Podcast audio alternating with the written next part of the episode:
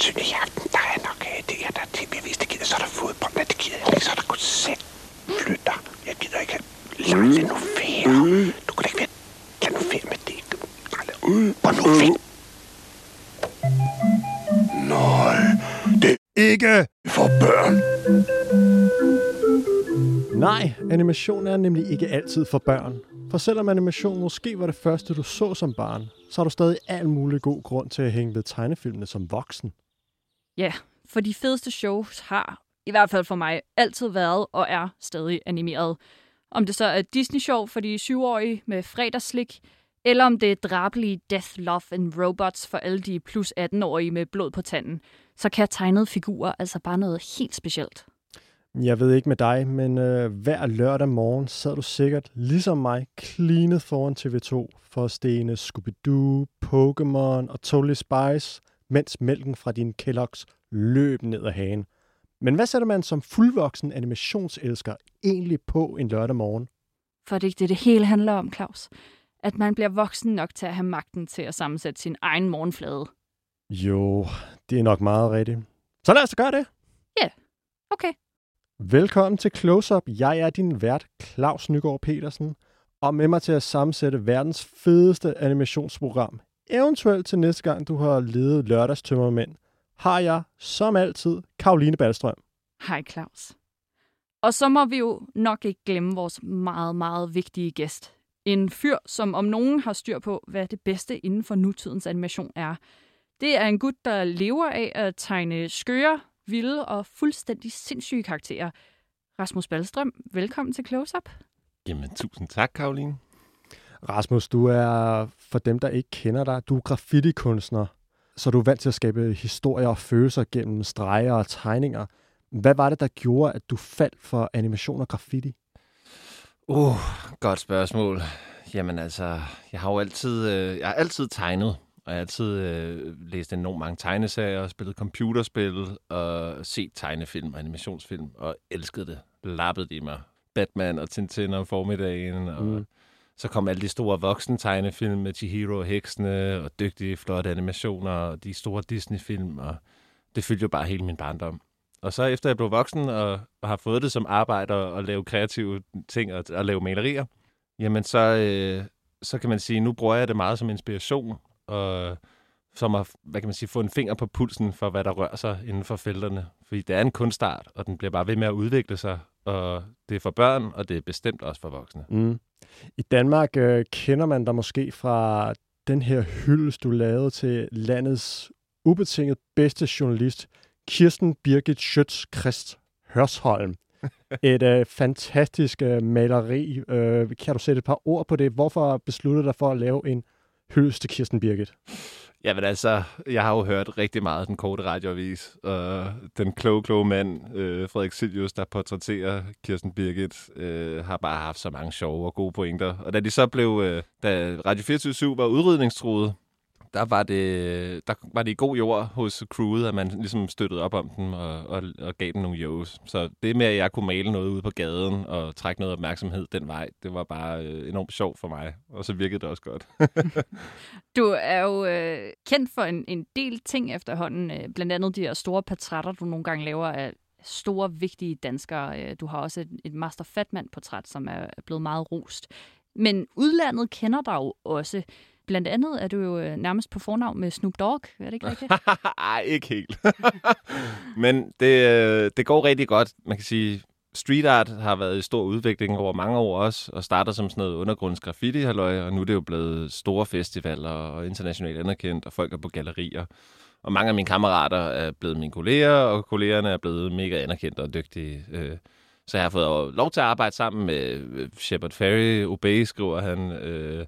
Lige nu står jeg og arbejder for en, der hedder Steve Lobed over i U S A, som har været producer og manager for alt fra Nipsey Hussle til Biggie til alle mulige store Mariah Carey-typer øh, der. Så dem skal jeg hjem og male hos og, og arbejde sammen med, og det bliver jo super spændende. Og det er mega privilegeret over at få lov til. Men det kan jo godt være, at du er kendt for mange ting, ikke? Men dit største claim to fame, Rasmus Ballstrøm, det må jo være at være min storebror. Det er selvfølgelig rigtigt. Og jeg er så stolt af dig, Karoline. Jeg er så glad for at være her. Det er dejligt at høre. Vi har også brug for dig i dag. Øh, det var godt. Da vi besluttede os for at lave øh, det fedeste animationsprogram nogensinde, tag toppen af poppen, hvad sker der for animation for voksne nu til dags, så var det bare ubestridt dig, det blev nødt til at, at være. For du har altså bare noget med dine karakterer, som du også er glad for at bruge igen og igen, når du laver din graffitikunst. Blandt andet har du haft nogle ninja-frøer, som har fulgt dig et stykke tid. Så det med lige at dykke godt ned i animationen, det bliver simpelthen nødt til at være dig, vi skal have til at hjælpe os med det. Ser du stadig animation i dag, eller var det bare noget, du gjorde, da du var syv og blev inspireret til at, en dag at leve af at lave øh, kunst? Jeg ser rigtig meget animation. Mest fordi, at jeg, jeg også, altså udover at lave street art og graffiti, så har jeg også lavet mange øh, tegneserier, og øh, jeg elsker at læse tegneserier, og jeg har lavet artwork til computerspil, og jeg elsker at lave konceptkunst, og bare tegne, freestyle tegne, tegninger og karakterer. Så det er sådan en stor hobby for mig. At se de her animationsfilm, og se alle de her nye projekter, der kommer frem, det er så vanvittigt inspirerende. At se både, hvad teknologien kan, men også hvilke fortællinger folk vælger at bringe frem, og at tage et, et, et medie, som primært henvendte sig til unge engang, og så virkelig gør det voksne og medrivende, det synes jeg virkelig er fantastisk og modigt og spændende. Hvilke inspirationskilder har du? Du nævner, du læser både tegneserier, du ser masser af animationsfilm. Er der nogen øh, specifikt, som du sådan øh, et eller andet sted har en lille homage til en gang imellem, eller hvor du sådan lige får en streg, og så tænker, ah, den passer lige derfra? Ja, jamen, ok, ja. Altså, jeg vil sige, at hver eneste tegner har jo en plads i ens hjerte, mm. og hver eneste kunstner, man har fulgt, øh, bliver jo en del af en på en eller anden måde. Øh, mig og Karolines far er meget, meget glade for Anders And, for eksempel. Så de gamle Anders And-blade og Carl Barks historien og universet har fyldt enormt meget i vores barndom. Og hvis vi køber det rigtige Anders And-blade, så bliver vores far glad. Så det er jo også klart, at der er et lille dopaminudløsning, når, når vi ser det, når det ser det sjældne nummer fra årgang toogtres, ikke? øhm, men jeg vil sige, at, at at få lov til at møde nogle af de her store kunstnere og have nørdet deres arbejde, og så en gang imellem stod på dem og kunne give dem credit for det, og, og ja, jeg tager mine skraveringer fra Don Rosa en gang imellem, og ja, Frank Frazetta har lavet nogle vanvittige poses og farvekombinationer, som jeg altid øh, kan tabe ind på og stjæle fra, hvis jeg har lyst til det.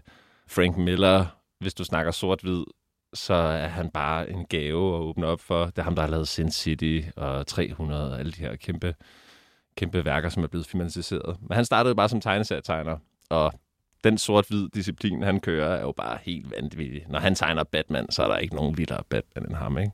Nej, så er det meget noir-Batman. Det er bad guys, øh, som er onde, onde, og helten er også lidt tvetydig. Han, øh, han er ikke bare, bare han er ikke bleg for lige at tæve nogle forbrydere, hvis det gør, at han får nogle informationer senere hen.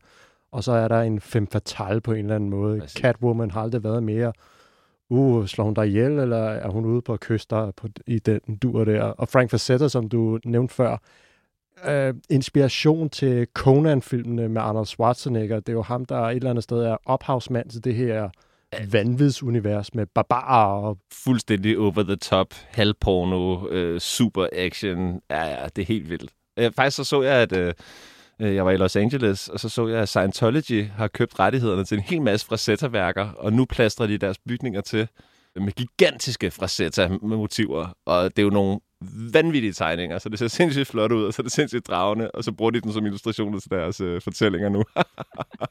Okay, så jeg kan allerede godt høre nu, at det med at hive tegnefilmen væk fra børnene, væk fra lørdagsmorgenfladen, det er faktisk ikke så slemt igen. Men Claus, hvad med dig? Hvad var din øh, tegneserie Awakening? Åh, oh, jamen, udover klassisk Disney-show og Disneys juleshow, så er der noget med bare Disney-stregen generelt. Uh, vi har noget, Den Lille Havfru, uh, kan jeg huske, jeg kørte igennem på V H S så meget, at den faktisk blev slidt, så jeg var nødt til at tape den sammen med noget tape, for at den kunne spille igen. Var det med noble intentioner hele vejen?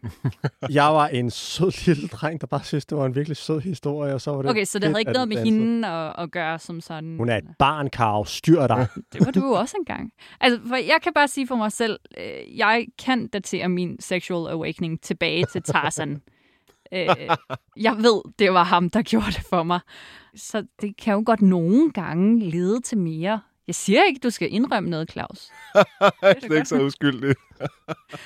Åh oh, nej dog. Ja, hvis vi er lidt over i den dur, så øh, Esmeralda fra øh, Klokken fra Notre Dame var da meget sød. Måske fordi hun er inspireret af Salma Hayek. Og så er der... Ja, der er jo en karakter over dem alle. Det er kvinden, der bare elsker en sjov fyr. Jessica Rabbit fra Who Framed Roger Rabbit. En øh, herlig øh, film, der foregår i et univers, hvor mennesker og tegneseriefigurer eksisterer side om side.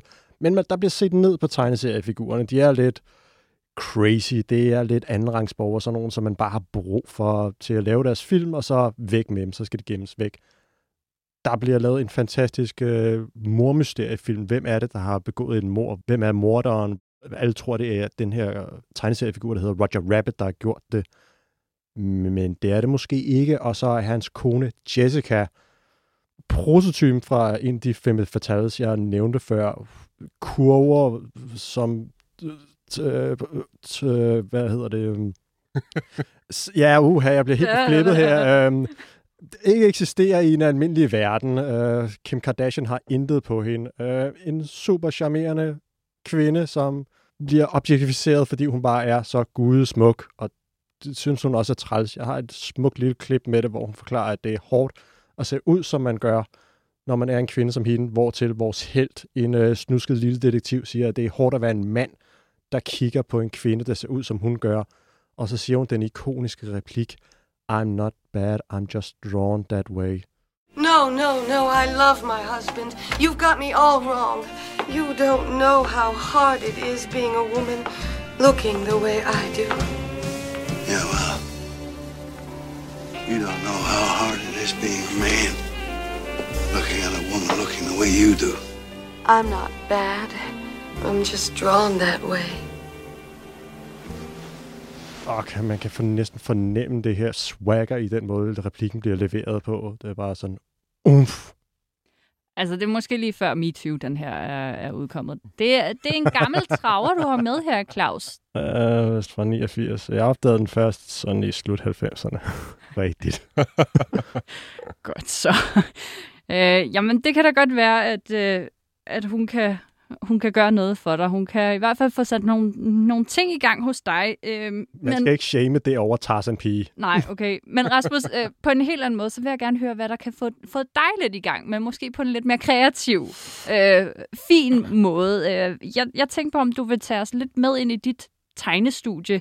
Hvordan foregår det, når du sidder og lige pludselig finder på en ninjafrø, som bliver øh, en karakter, der følger dig et godt stykke vej, og som, som helt klart også har fået noget opmærksomhed på de sociale medier? Ja. Hvordan gør du? Jamen altså, når man skal finde på en god karakter, så handler det faktisk om at lave en masse forskellige, og så bare prøve sig frem, fordi man har en masse idéer, og det er jo slet ikke sikkert, at det hele virker, eller bliver, som man, man tænker det. Så ninjafrøen kom ud af at have malet på utallige ting og tegnet utallige dyr og bla bla bla. Og så kom der Kung Fu Panda, som også var super sjovt. Og der er jo Ninja Turtles og alle de her ting. Så jeg havde det sådan, jeg synes bare, det var en sjov figur. For det første er en frø helt vildt mærkelig at se på. Den har mærkelige fingre, en sjov anatomi, den er sådan lidt kvapset. Så hvis den bliver graciøs, så er det også lidt grineren. Og så... Øh, så var det bare lidt sjovt at give den ninja-tøj på, fordi at, øh, så bliver den også en dum kommentar til Turtles netop, eller alle de andre universer, som den sådan udspringer lidt fra. Øh, ideen med min ninjafrø, det er så, at den bliver meget mere socialt realistisk, og meget mere øh, benhård. Så vi er ved at strikke en lille serie sammen omkring den nu faktisk, øh, og skal til at lave lidt manus og sådan, og så pitche det, og så forhåbentlig få noget animation på.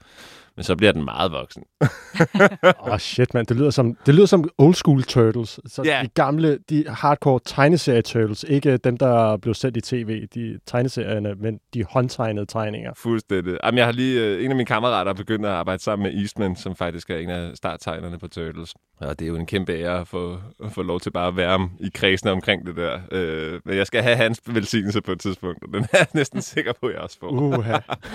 Ja, ja, det er super spændende. Men de bor jo alle sammen i den der åndsvage by, så det er jo også, øh, det er jo ikke, de er jo ikke så farligt langt væk, når man er derovre, kan man sige.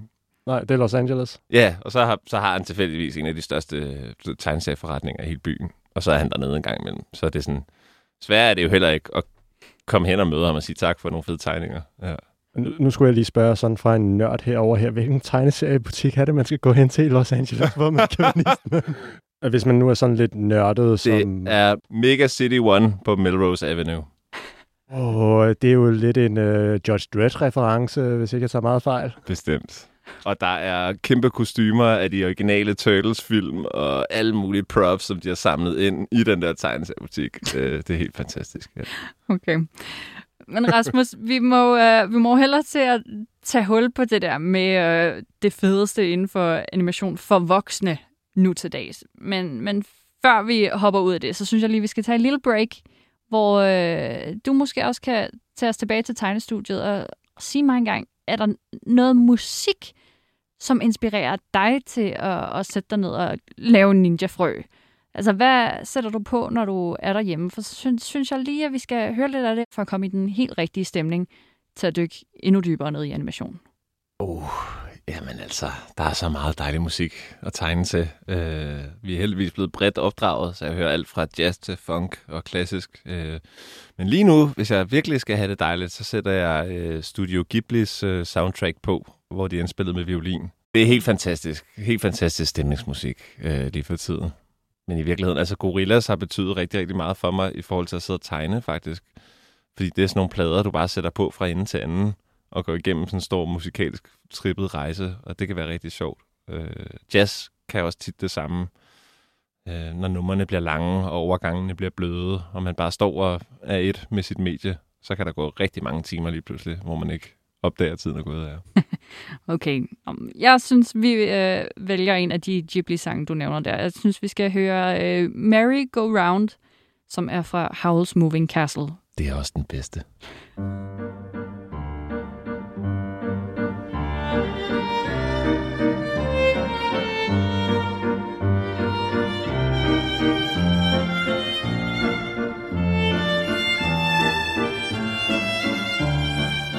Jeg kan godt forstå, at Rasmus Ballstrøm vælger det her som en af hans store inspirationssange. Det er sgu meget lækkert, ikke?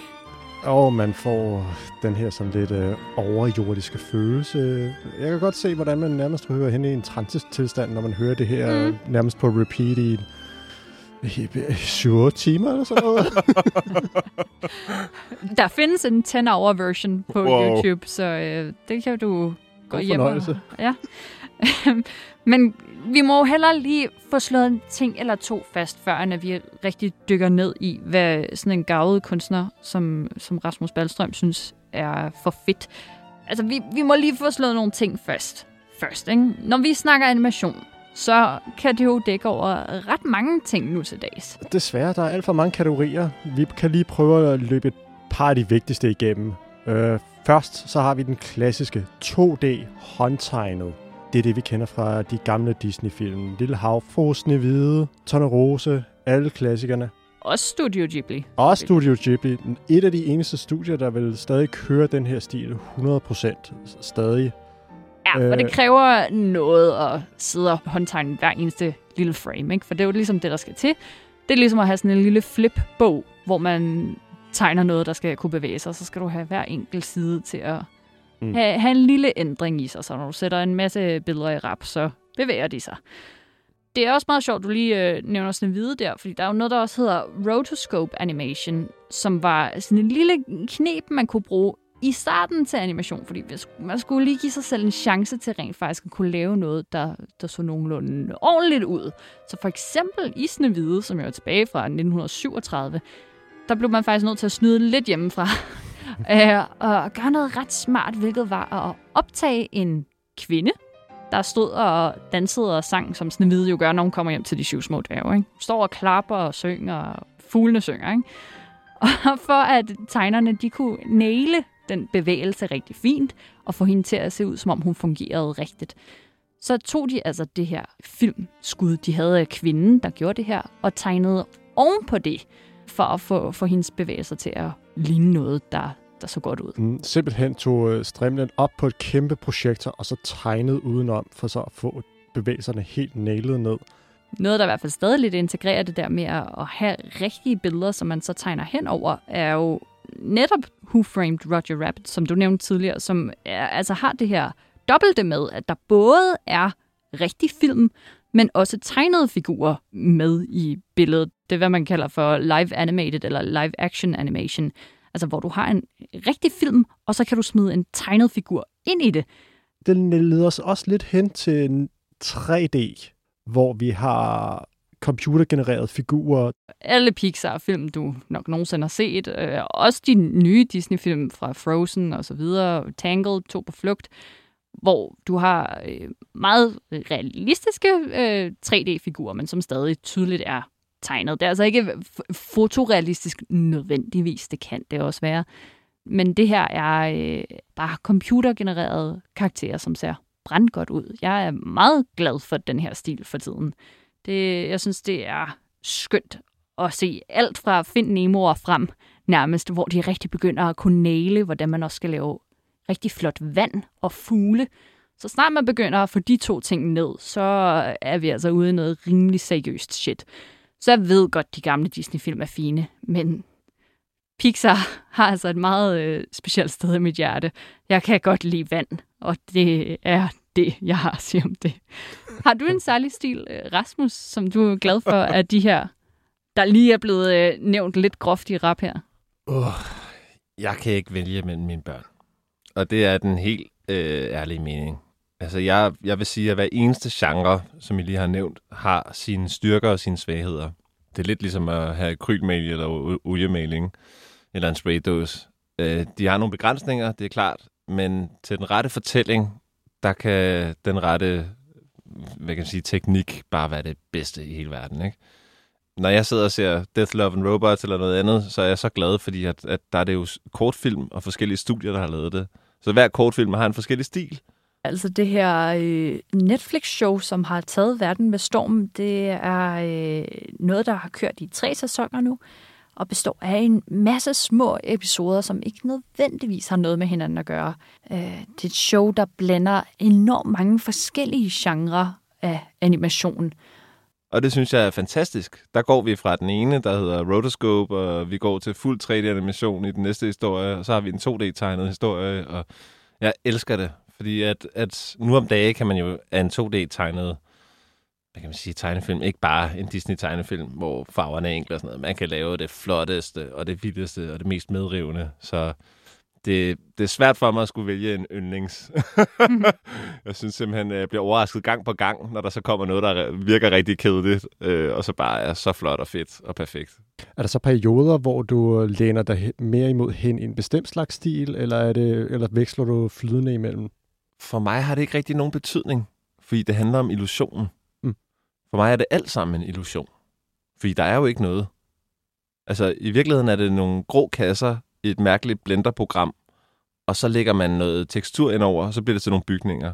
Og så sætter man en kran på, som man har bygget ind i det her mærkelige program, og så laver man en kamera på den, og så putter man en figur ind, og lige pludselig har du Spider-Man, der svinger sig i New York. Men der er ikke nogen. Der er ikke noget. Så uanset hvilken måde det bliver fortalt på, at alt sammen snyder humbug, og jeg elsker det. Jeg synes, det er mega interessant, at man kan snyde vores følelser og øh, vores humør med, med, med nogle mærkelige billeder, man har sat sammen. Ja, nu nævner du Spider-Man, og ja, det er jo Spider-Man Into the Spider-Verse, vi så er ude i. Øh, du lavede, gav lige en lille uh. Hvor begejstret er du for den? Wow, jeg satte den film på. Jeg tror, den er på Netflix, er det ikke rigtigt? Øh, og jeg, jeg lå egentlig bare ved at falde i søvn, og lige pludselig var jeg lysvågen, fordi den var så fed og medrivende og hip-hop. mm. Og jeg blev så glad af at se den. Jeg synes, det var et frisk take på en gammel historie. Og at se Spider-Man, øh, uden at spoile for meget, dø i løbet af de første minutter, det var bare fantastisk. Også for noget storytelling. Fordi hvis der er noget, jeg godt kan lide øh, i dramaer og fortællinger, så, så er det helt klart, øh, når det bliver lidt mere hårdt. Altså, der må godt være nogle konsekvenser for de valg, figurerne tager. Fordi så bliver min illusion øh, mere medrivende. Mm. Så synes jeg, det er mere spændende at se på. Ja, det er jo ikke den klassiske historie om Peter Parker, som jo altid næsten har været Spider-Man. Det her, det er en ny Spider-Man, Miles Morales. En øh, knæk fra The Bronx, øh, som ved et stort tilfælde lige pludselig bliver Spider-Man. Ikke noget, han har lyst til, men det er noget, han bliver nødt til at være. Og så er der noget multivers-sjov, som gør, at der lige pludselig kommer mange flere Spider-Man, så er skurke, og jeg skal komme efter dig. Altså, Marvel har jo fuldstændig ripped off den her på de sidste fire-fem film. Nå, du mener med Doctor Strange, Multiverse og ja, vel også Spider-Man. Spider-Man Spider-Man No Way Home er jo en stor Spider-Man Into the Spider-Verse. Ja. Yeah. men, øh, men det er rigtigt, det er en, øh, en lidt anderledes fortælling. Øh, jeg kan huske, hvad jeg særligt tog med mig for den her, er jo, at, at Miles Morales, som er den her unge sorte gut, der bliver Spider-Man ved en fejl. Han er jo ikke den eneste Spider-Man, øh, og det er også her, at, at den her animationsfilm fra to tusind atten viser, at animation har virkelig ikke nogen grænser. At holde sig til en enkelt tegnestil er faktisk ikke engang en regel længere. Altså, det kan det, den heller ikke finde ud af, nej. Det kan den heller ikke. Øh, for, for Spider-Man uh, Into the Spider-Verse har jo det her uh, multivers-element inde over sig, hvor at, at alle verdener er jo parallelle og ligger oven på hinanden i nogle lag, og de her lag er blevet ødelagt.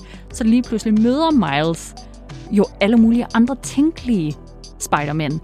Det lyder øh, ret trippet, første gang han støder på dem alle sammen, og hver enkelt er jo fra deres eget univers, som har sin egen tegnestil. Så vi har en noir, meget Frank Miller, Sin City-inspireret.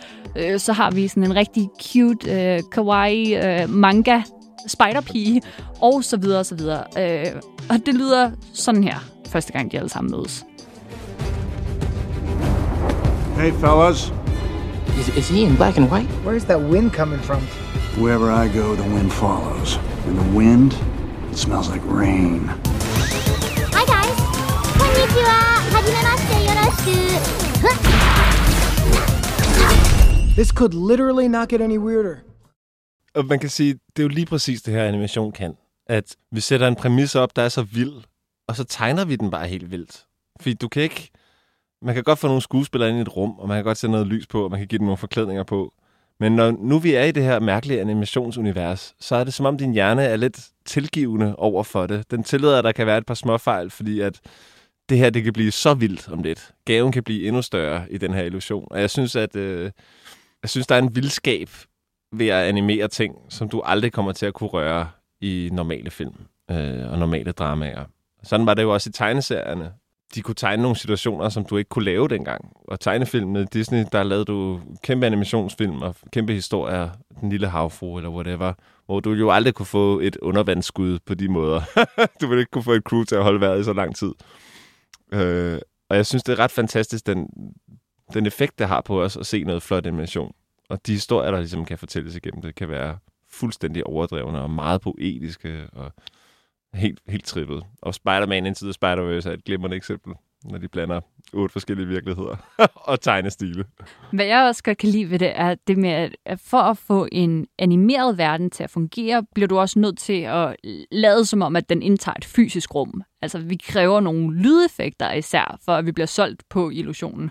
Og det fantastiske ved Spider-Man Into the Spider-Verse er også, at alle de her karakterer har hver deres enkelte lyddesign, som er ekstremt specifikt til dem. Så når noir Spider-Man han taler, så er det altid sådan lidt med, altså sådan, der er nærmest lidt øh, glitch, som var det en gammel filmrulle. Øh, altså hans lyd er ikke helt klar, og igen, deres enkelte våben har også, øh, ja, bare sådan deres egne fysiske regler. Altså ja. Noget af det har, har rigtig meget genklang, noget af det står syleskarpt, og så videre alt efter, hvilken verden det er meningen, de skal komme fra. Øj. Jeg tabte en lille smule kæben, da jeg var inde og se den her, fordi der, den har styr på så ufattelig mange tråde, og den er tro mod alle de små universer, den får etableret, og alle de fysiske regler, som fører med hver enkelt tegnestil og dens karakter. Jeg synes simpelthen, det var en fornøjelse, det her. Og så skal man ikke glemme, at grunden til, at han bliver Spider-Man, det er, fordi han er ude og male to graffiti i New York. Og det elsker jeg bare. Rigtig højt. Det er ret vigtigt. Det er det. Fordi det handler jo om, det er jo også at give en besked videre til at sige, du kan godt sidde derhjemme, men hvis du ikke er ude og lave noget vildt, så sker der ikke noget vildt. Mm. Hvis du ikke er ude og tage en chance og, og være et vildt sted, så får du, kommer du aldrig ud på eventyr. Og der er, nogle, der er nogle fede pointer i den på den måde også. Nu du siger det med at turde gøre noget vildt, øh, hvor meget udfordrer du dig selv, når du ser øh, animation? Øh, har du en lille boks, som du sådan altid tænker af, eller prøver du at gå uden for for eksempel anime? Hvordan er du med det? Øh, vi har jo nogle meget voldelige japanske animationsserier, som øh, man finder på det dybeste Netflix. Jamen, det er herligt. Ja. Jeg kan huske, at der er jo en, der er en meget berømt serie, der hedder Berserk.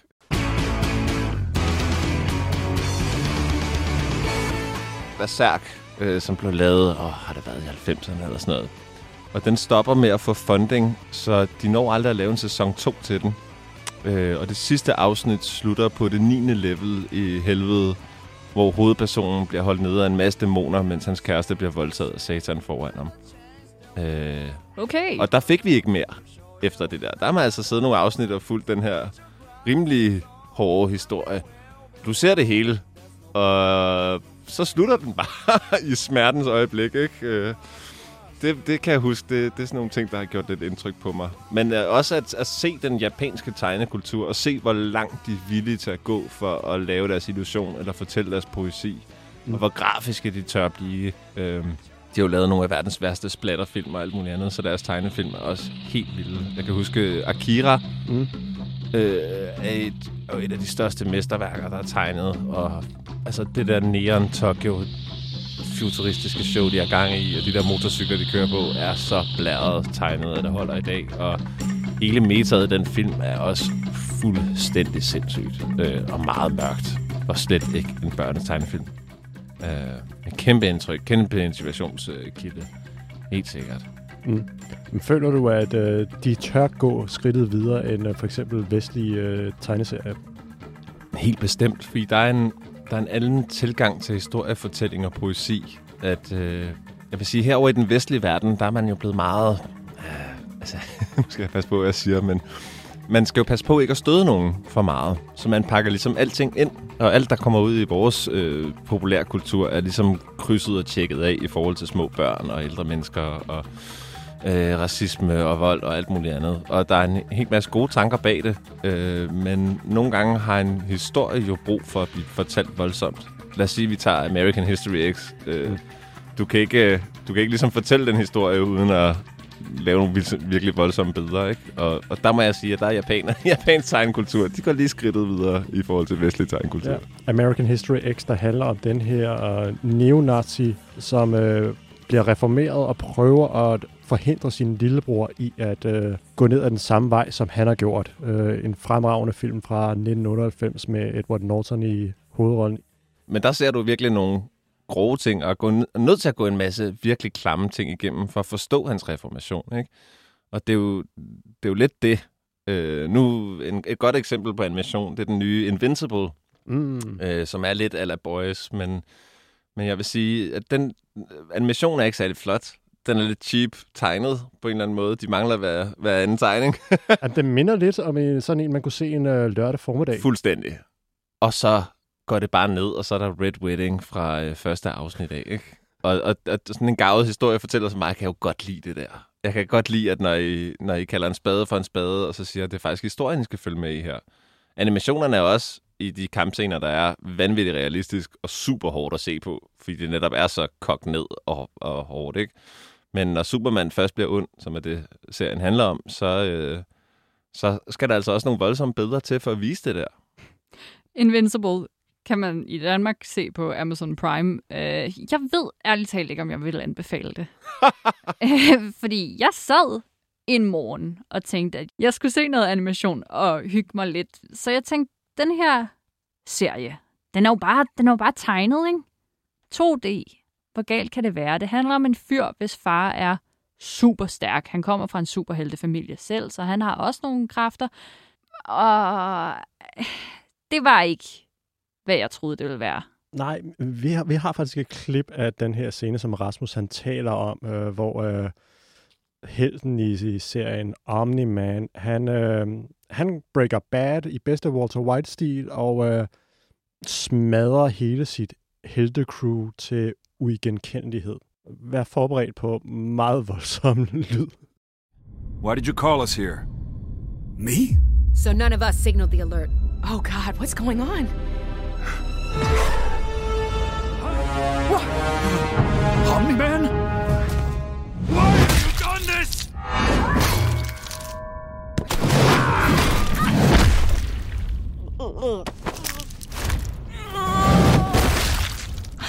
Oh no.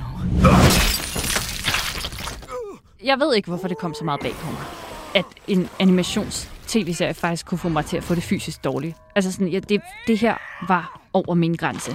Øh, jeg har ikke noget imod Mortal Kombat og at hive en, en rygsøjle ud af ryggen og bruge den som en lille pisk eller sådan noget. Ikke? Det er fint nok, for jeg er med på spillereglerne. Når der er noget animation, er jeg lidt afvæbnet. Jeg tænker, hvor galt kan det være? Det er ikke, fordi jeg bliver stødt, men mine grænser bliver i hvert fald overskredet meget. Altså en klassisk ting er jo stand-up-komik. Hvis man tager sådan nogle eksempler. Fordi at øh, en joke kan være rigtig, rigtig grov. Og det kan være joken i sig selv at være grov. Fordi vi alle sammen er enige om, at det er for groft. Så for nogen kan det være super upassende at høre den her joke, og for andre er det bare super duper sjovt, fordi den er så over linjen, hvis man kan sige det sådan. Og sådan er der også inden for fortællingen, vil jeg sige, og tegnefilm specielt, fordi at, som du selv siger, ja, stemningen er afvæbnet, vi kører lav animation, der er en masse hyggesnak, der er en masse hverdagsting, og så lige pludselig kommer århundredes forræderi fra Superman selv, der går imod menneskeheden, og ingen har set den komme. Og konsekvenserne er så ødelæggende og brutale, at det bliver en trussel for hele jorden. Og det er bare sindssygt fed fortælling. For sådan har jeg ikke fået en, en, en, en Superman-historie de sidste tyve år fra Marvel Studios eller D C Comics. De laver altid et eller andet med Batman og Superman, der slås, og så skal jeg sidde og se halvanden time på special effects, hvor de ikke bliver særlig interessante. Men her... Der skete der noget fra, den, altså fra første afsnit af, som tændte mig, og jeg kan love dig for, at det bliver meget værre. Han kan ikke lide sit eget barn, lad mig sige det sådan.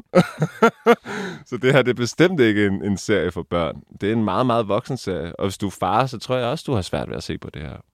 Men for mig er det bare øh, next level storytelling, og der, hvor animation kan krydse nogle grænser. Fordi hvis du gjorde det her med en rigtig film, så ville du ikke kunne vise den særlig mange steder. Så ville den blive klassificeret som hardcore gore. Selvom ud af otte episoder er det måske maks ti minutter, vi ser med blod i virkeligheden. Og det er jo synd for den fortælling, fordi den rører faktisk ved nogle sindssygt vigtige emner, øh, og sjove metaer og alt muligt andet. Og så har de bare en snappy, fræk måde lige at slå folk ihjel på. Det, det kan jeg jo godt lide. Altså, jeg kan godt lide, at jeg ikke ved, hvad jeg skal se på næste gang. Jeg kan godt lide at blive lidt overrasket, selvom jeg har set så mange film stadigvæk. Nu nævnte du tidligere Love, Death and Robots. Den her animations uh, sci-fi antologiserie på Netflix. Er det lidt af det samme, du får, når du ser den, med at du bliver udfordret på den måde? Du får de her overraskelser? Helt bestemt. Det virker som sådan et nyt eventyr hver gang, ikke?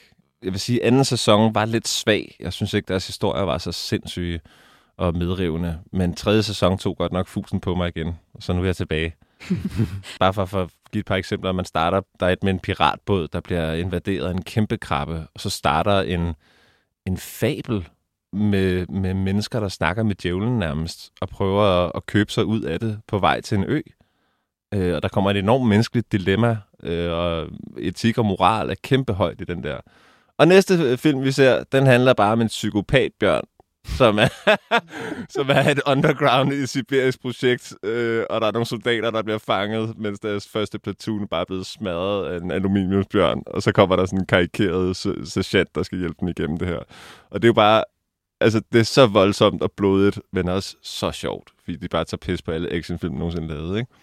Netflix har jo noget, der lidt, lidt minder om det her. Hvis man skal forklare Love, Death and Robots-konceptet lidt mere til udeforstående, så deres Black Mirror-serie, som jo er meget, meget kendt at køre på, hvad, ottende sæson efterhånden, har igen det her med, at vi har enkeltstående historier. Du skal aldrig nogensinde forvente at se hovedkarakteren i episode et igen. Det er en, en one-time thing. Måske du kan være heldig, at din favorit dukker op en enkelt gang eller to mere. Men det, det er ikke noget, du skal regne med. Så det er virkelig enkeltstående, meget korte episoder, i hvert fald i forhold til Black Mirror, som jo godt kan strække sig noget længere og nærmest være små film i sig selv. Men Love, Death and Robots har sådan en gennemsnitslængde på, hvad skal vi sige, ti til tolv minutter. Meget, meget korte, ekstremt unikke kortfilm. Og det er fantastisk. Øh, jeg, jeg er glad for, at der kommer sådan nogle satsninger, fordi at man kan sige, nu kommer der en lidt kedelig pointe, men, men filmindustrien er jo, er jo blevet reformeret af utallige gange, og man kan sige, nu er vi så mange mennesker, der skal se de her film, og film skal lave penge. Så jo flere, der kommer til at se filmen, jo flere penge kan vi tjene. Og så er det klart, så går man ikke ud og laver Øh, den fortælling, hvor hovedpersonen lige pludselig er ude for noget super traumatisk eller et eller andet, som er lidt over grænsen, fordi så bliver den rated til at være P G atten, og så kan du ikke, så kan du ikke sælge den til lige så mange mennesker. Så jeg er rigtig, rigtig glad for de her små produktioner, som stadig tør tage nogle chancer, og så når store firmaer satser på det som en fortællerteknik og fortælle kort historier på den måde der, det er, det er exceptionelt. Øh, nu om dagen, når man ser en stor film som Hobbiten eller World of Warcraft eller whatever, ikke? Så er det jo mange studier, der har siddet og animeret hver eneste scene. Og jeg kan, synes, jeg, jeg kan godt synes, det er forfærdeligt at kigge på nogle gange, når øh, det er helt tydeligt for mig, skifter studie. Så vi har lige været inde i en hule, hvor der er den bestemt lyssætning, og øh, det hele er tre D animeret, og det går enormt skær, stærkt ned i en mineskagt og bla bla bla. Og det næste øjeblik, der er vi ude i real-time H D, ude øh, i, en, i en skov eller et eller andet, og så lige pludselig, så kommer der noget magi, og så er det et fjerde studie, der laver den der. Og, og jeg bliver enormt øh, provokeret af det, fordi for mig mangler det helheden af at være en... en jeg kan sige, en stor fortælling, en gennemgående fortælling med et gennemgående look, og at der er en plan med de effekter, man ligesom tager sit publikum igennem. Så lige pludselig så har du fyrre studier i en stor film, som alle sammen battler om at lave den fedeste scene. Og når alle står og prøver at synge højst, så bliver det bare rimelig irriterende koncert. Men det er så her, at Love, Death and Robots på Netflix gør noget andet. Jamen, så giver man nemlig plads til, at, at øh, du fortæller din historie. Hvert studie har ligesom sin short story, og du bestemmer, hvor, hvor lang eller kort den er. Der er nogle af de der øh, fantastiske film, der kun er øh, tre minutter lange, og som bare efterlader dig med et kæmpe stort grin. Øh, jeg kan huske, der er en, hvor de, øh, en sæson, hvor det er julemanden, og så er det i virkeligheden et mega uhyggeligt monster, som er altså det værste nightmare-monster, og så gylper den gaver op til de her børn. Og så bare visker ind i øret på den. Husk at være sød. Og så kravler den ind i skovstenen igen. Åh, oh, den var Krampus uh, shit. Ej, det er bare fantastisk. Ikke? Du behøver ikke særlig, du behøver ikke særlig lang tid. Og du skal bare bruge de rigtige effekter, så er der ikke nogen, der er tvivl om, hvorfor børn er søde. Ja. Vi sad jo uh, genopfrisket den her lige for nylig for at varme op til programmet, og der var jo især en episode, som virkelig ramte dig, Karoline. Den hedder Jibaro. Jeg ved ikke, hvordan jeg udtaler det. Jeg tror, det var Jibaro. Jeg tror, det skal forestille at være lidt mere latinamerikansk. Det er måske lige gav den japanske udtale i første omgang. Jamen, det er også det er lidt snyd at sige, at det er ens yndlings, ikke? For jeg tror nærmest, det må være størstedelens yndlings. Er det den episode med danseren? Det er den med danseren. Hold nu kæft, hvor var den vild, mand. Det er slutningen uh. på sæson tre, som altså er den nyeste sæson af Love, Death and Robots. Uh, og det er, det er en af de lidt længere episoder, stadig under de tyve minutter. Men uh, wow. Det handler om en sirene, der bor i en skovsø, og forbi kommer der en dag en masse sådan conquistador-agtige ja. typer. Der er sikkert noget dialog, som kan øh, slå lidt mere fast, hvor de er fra, men vores hovedperson i den her fortælling er døv, så vi kan ikke rigtig høre, hvad der egentlig, hvad der egentlig foregår, men vi kan se, og det er rigeligt, øh, fordi som sirener jo har for vane, så lokker hun øh, hele det her kompagni ned i sin sø. Og hvorfor? Det er sådan lidt uvist, ikke? I det hele taget sådan de, de etiske grænser, hvorfor, og er det fair, og alt sådan noget, er et stort rod i den her, hvorfor alle har deres eget agenda. Den er også så visuelt pleasende, at når man måske har kigget på nogle anmeldelser online, eller man har skulle, skulle søge på serien, så er et specifikt billede det samme, der dukker op. Og det her billede, som alle websites lader til at genbruge og genbruge, er øh, et øh, frame fra episoden, hvor man kan se den her sirene, hun stikker hovedet en, en lille smule op af sin dam. Og hun er fuldstændig dækket i guld. Både skæld af guld, men også øh, rigtig mange smukke kæder, juveler, smykker, øh, alt sammen indfattet i guld. Og hun rasler og klirer og er, er meget fascinerende at se på. Det her er så slående smukt og interessant. Der er bare noget mere at dykke ned i her. Men, men den her, den tager simpelthen nogle drejninger, men, men er samtidig så, så visuelt interessant, at jeg, jeg, jeg sad på helt ude på kanten af, af sædet, da jeg så den. Der er, noget, der er både noget med frameraten, altså hvor, hvor ja. hurtigt billederne kommer efter hinanden, om bevægelserne føles flydende, eller om de er lidt mere hakket i det. Øh, sjovt nok i den der Spider-Man Into the Spider-Verse, vi talte om før, der er et eksempel på det, hvor at Miles Morales, ham der skal lære at blive Spider-Man, hele den første halvdel af filmen, der har han en lavere framerate end alle de andre karakterer, for han er stadig ved at lære og svinge flot og elegant. Mm. Så han er nede på tolv framerates, hvorimod alle de andre kører på fireogtyve, som er det normale, som er det der flydende, rare... det kunne jeg slet ikke huske, at I gjorde det. Ja, det er super fedt, for han har jo ikke styr på det endnu. Han, ja, det han, han hakker. Og sammen i den her Love, Death and Robots episode, der, der er noget helt vildt hakkende over bevægelser, men samtidig så er det bare så... Det, det er bare nok nogle af de smukkeste minutter, jeg har haft fornøjelsen af i tyve tyve-to endnu. Også bare et øh, lydbombardement, fordi vores hovedperson er døv, men der er stadig sådan noget fragmenteret lyd og sirenelyd og atmosfærelyd fra de forskellige ting. Vi har et klip fra hendes øh, dødsdans, hvor hun lokker hele kompaniet ud i søen. Øh, virkelig et mindfuck, både når man ser det, men også når man bare hører det, som vi lige kan høre nu.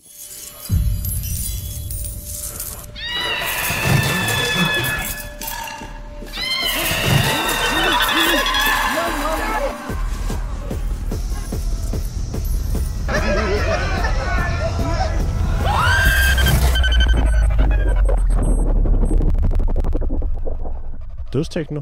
Dødstekno. Ja, det kan godt være. Jamen, et fantastisk mesterværk.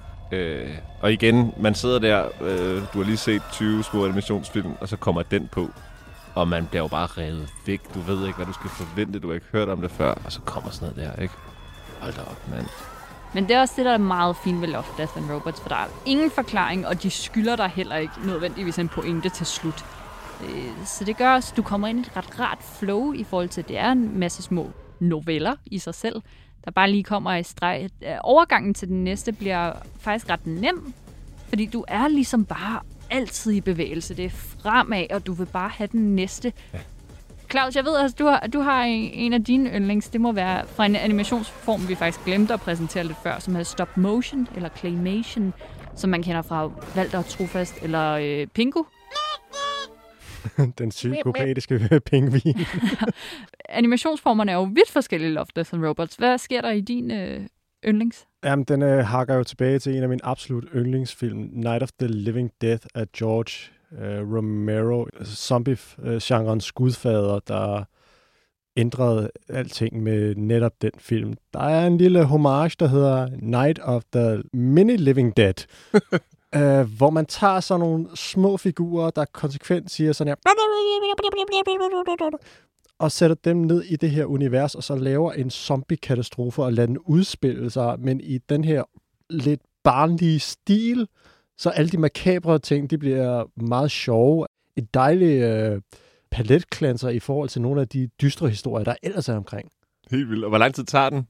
Syv minutter eller sådan noget. Det er det, jeg mener. Og du kommer alle scenarier igennem i enhver zombiekrig. Det er alt fra Outbreak til folk, der finder en vaccine, til dem, der har accepteret deres død.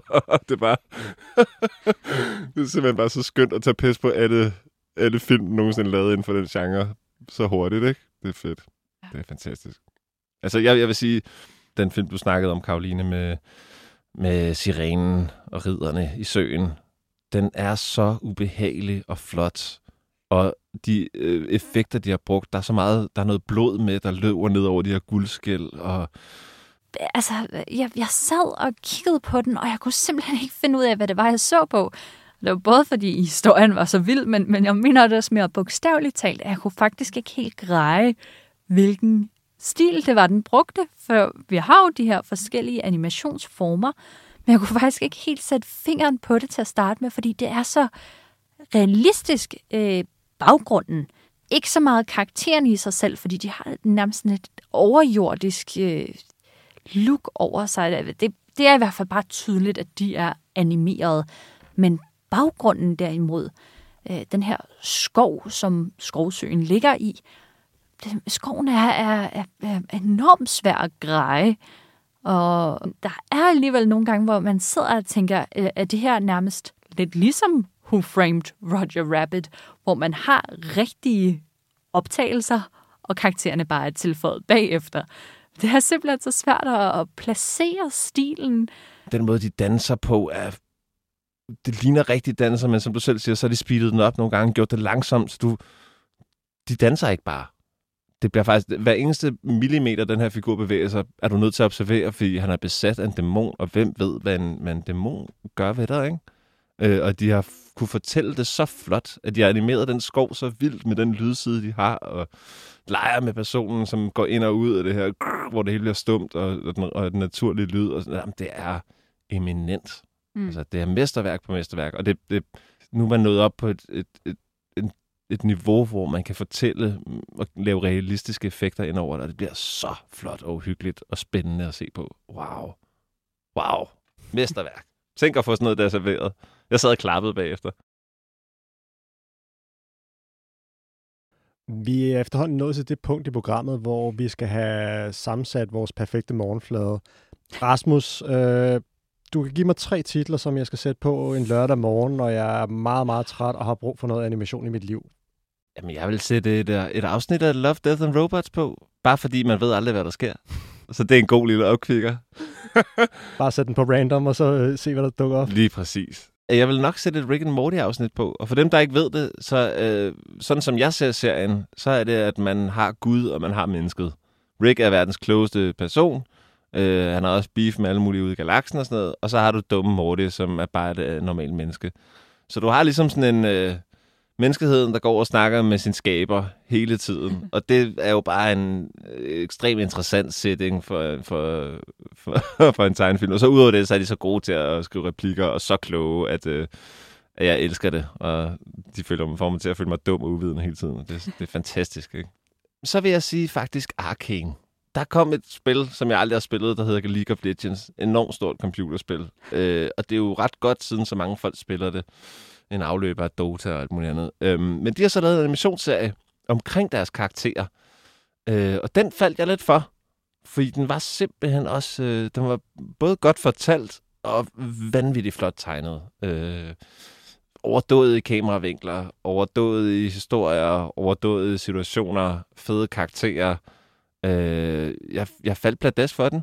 Der er søskende, der bliver uvenner og aldrig tilgiver hinanden. Der er folk, der dør. Der er svigt fra forældre. Der er alt muligt hårdt øh, i sådan en kæmpe stor fantasy-verden med et rigt univers. Og jeg kan godt lide, når folk tager dem selv så seriøst, at de fortæller det med den stil, de har gjort. Og det artwork, de har puttet i, er vanvittigt.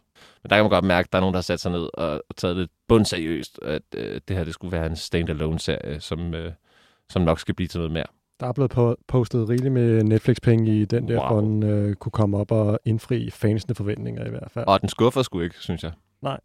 Det eneste, jeg ikke kan stå i, det er Imagine Dragons, øh, der laver øh, main title sequence. Karoline, jeg kan heller ikke lide den. De spiller den hele tiden nede med et fitnesscenter, det er forfærdeligt. Det er måske, fordi vi er i familie Rasmus Ballstrøm. Tusind tak for, at du vil komme og gøre os klogere i dag. Det har været en, en kæmpe fornøjelse, og jeg er meget glad for at høre, at jeg ikke var den eneste, der simpelthen fik en lille spirituel opvækkelse med Jibaro fra øh, Love, Death and Robots. Altså den her sidste episode i sæson tre, som man ikke må snyde sig selv for. Man behøver ikke at se alle de andre. Gør det alligevel.